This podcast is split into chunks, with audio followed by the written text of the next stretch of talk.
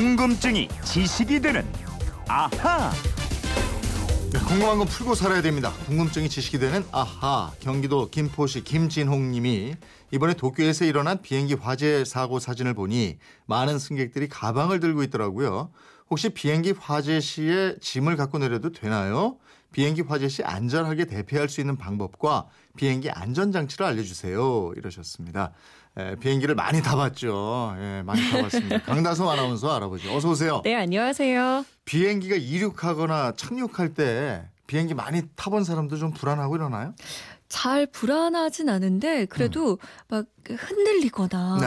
깜깜한 밤이면 왠지 조금 불안하긴 해요. 그렇지. 이러고 내려가다가 통 하고 네. 그러잖아요. 그리고 바퀴가 나올 때 덜컥하잖아요. 브레이크 탁 밟아서 쭉 쓰잖아요. 어, 그것도 어쨌든. 조금 무섭고. 예. 이번에 비행기 엔진에 불이 붙었잖아요. 네. 참 큰일 날 뻔했는데 그래도 승객하고 승무원이 모두 침착하게 잘 탈출해서 다행이고요. 정말 다행입니다. 이 비행기 사고와 관련해서 90초의 법칙과 위험한 11분이라는 게 있습니다. 네. 90초의 법칙은 비행기에 문제가 생겨서 탈출해야 할 때 90초, 딱 1분 30초 안에 탈출해야 한다라는 것이고요. 아, 위험한 11분 또는 마의 11분은 비행기 사고의 80%가 이륙하고 3분 안에 또 착륙하기 8분 전에 일어난다고 해서 생긴 말입니다. 네. 이 비행기 사고가 자주 보도되고 그래서 그렇지 그렇게 많은 건 아니라면서요. 네. 이 비행기 사고를 당할 확률보다 공항에 차를 타고 가다가 사고가 날 확률이 훨씬 높다고 합니다. 음. 실제로 전 세계 항공기 사고는 비행 100만 건당 0.4건 정도인데요. 네. 하지만 한 번 나면 대형 사고가 나기 때문에 위험하다는 생각이 드는 거죠. 음. 그이 비행기를 탈 때는 비상 탈출 요령 이런 걸 잘 알고 있어야 되는데 비상 탈출할 때 가방을 갖고 내려도 되느냐? 네. 이런 질문을 해 오셨어요. 이 탈출할 때는 90초 안에 해야 하기 때문에 무엇보다 이 승무원의 지시를 잘 따라야 하는데요. 가방 휴대도 마찬가지입니다. 사고가 났을 때 승객들이 가방을 갖고 내리지 못하게 하는 규제는 따로 없고요. 네. 다만 비상 상황에서는 매뉴얼에 따라 움직이는 승무원들과 기장의 지시를 잘 따라야 합니다. 음, 그러니까 비상시 가방 휴대 여 부는 승무원 지시에 따른다. 맞습니다. 이게 정답이네요. 네. 이 승무원은 항상 항공기 이착륙 시 생길 수 있는 문제와 만약에 비상탈출에 대비해서 만반의 준비를 해둬야 하는데요. 이륙이나 착륙할 때 이 승무원들이 의자와 테이블을 원위치로 하고 창문 가리개를 열어달라고 요구하잖아요. 네. 이것도 비상 상황에 즉각 대처하기 위한 겁니다. 아니 근데 의자는 저 뒤로 젖혀져 있으면은 뒤편 승객이 탈출하기가 어렵기 때문이다 이렇게 이해가 가는데 네. 창문 가리개는 왜 열어야 되느냐 이렇게 음. 생각하는 분들이 많더라고요. 이 가리개를 열면 사실 햇살이 막 쏟아져서 눈이 부시잖아요. 네.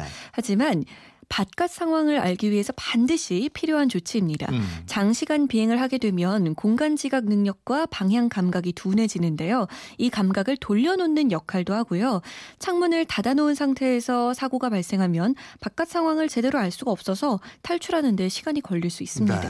어떻게 보면 좀 귀찮은 일이긴 합니다만은 더큰 사고를 방지하고 탈출 빨리 하고 이러려면 창문 가리개 열어놓으라 이러면 그 지시대로 좀 하는 게 좋지요. 그렇습니다. 네. 이번에 도쿄 사고도 불이 붙은 엔진이 왼쪽이었거든요. 네. 그래서 승객들은 그 반대편인 오른쪽 비상구를 통해서 탈출했습니다. 그리고 이착륙할 때는 불을 꺼서 약간 어두컴컴하게 하잖아요. 네. 이것도 혹시 있을지 모를 이 전원 시스템 고장에 대비하기 위해서인데요. 만약 밤에 탈출을 하게 됐을 때 밝은 곳에 있다가 이 깜깜한 밖에 나가면 잘 안 보일 거 아니에요. 그렇죠. 그 깜깜한 영화관에 갑자기 들어갔을 때처럼 안 보이죠. 그렇죠. 네. 바로 그겁니다. 이 밝은 곳에 있다가 갑자기 어두워지면 우리 눈이 어둠에 곧바로 정화하지 못하게 되는데요. 이런 비상 사태를 대비해서 미리 눈을 어둠에 적용시켜 놓기 위한 겁니다. 네. 사고 났을 때 정말 1초가 귀하고 아까운 거 그렇죠. 아니겠어요? 그리고 비행기가 이착륙할 때 전자기기 전원을 꺼라 뭐 이런 것도 다 안전을 위해서 그런 거죠. 그렇습니다. 아마 안내 방송 많이 들으셨을 거예요.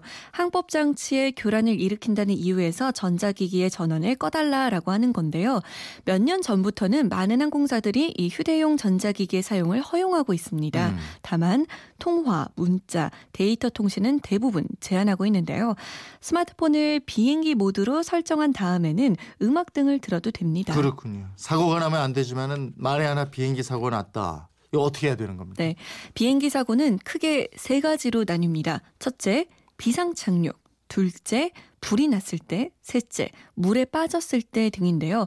먼저 첫째, 불시착. 비상 착륙을 할 때는 사전에 예고될 때가 많거든요. 따라서 이때는 내가 나갈 비상구를 확인한 다음에 승무원 지시에 따라서 좌석 벨트를 매고 충격 방지 자세, 즉 양손으로 머리를 감싸고 상체를 숙여서 앞좌석 등받이에 기대고 있어야 됩니다. 음, 그럼 비행 중에 기체에 불이 나고 그러면요. 네, 그럴 때는 조종사가 기압 차이가 없는 높이 약 3,000m로 급 강하를 하고 승무원은 화재를 진압하게 되는데요. 이때 승객은 기내에서 연기 가 나지 않는 곳으로 이동하면 된다고 합니다. 음.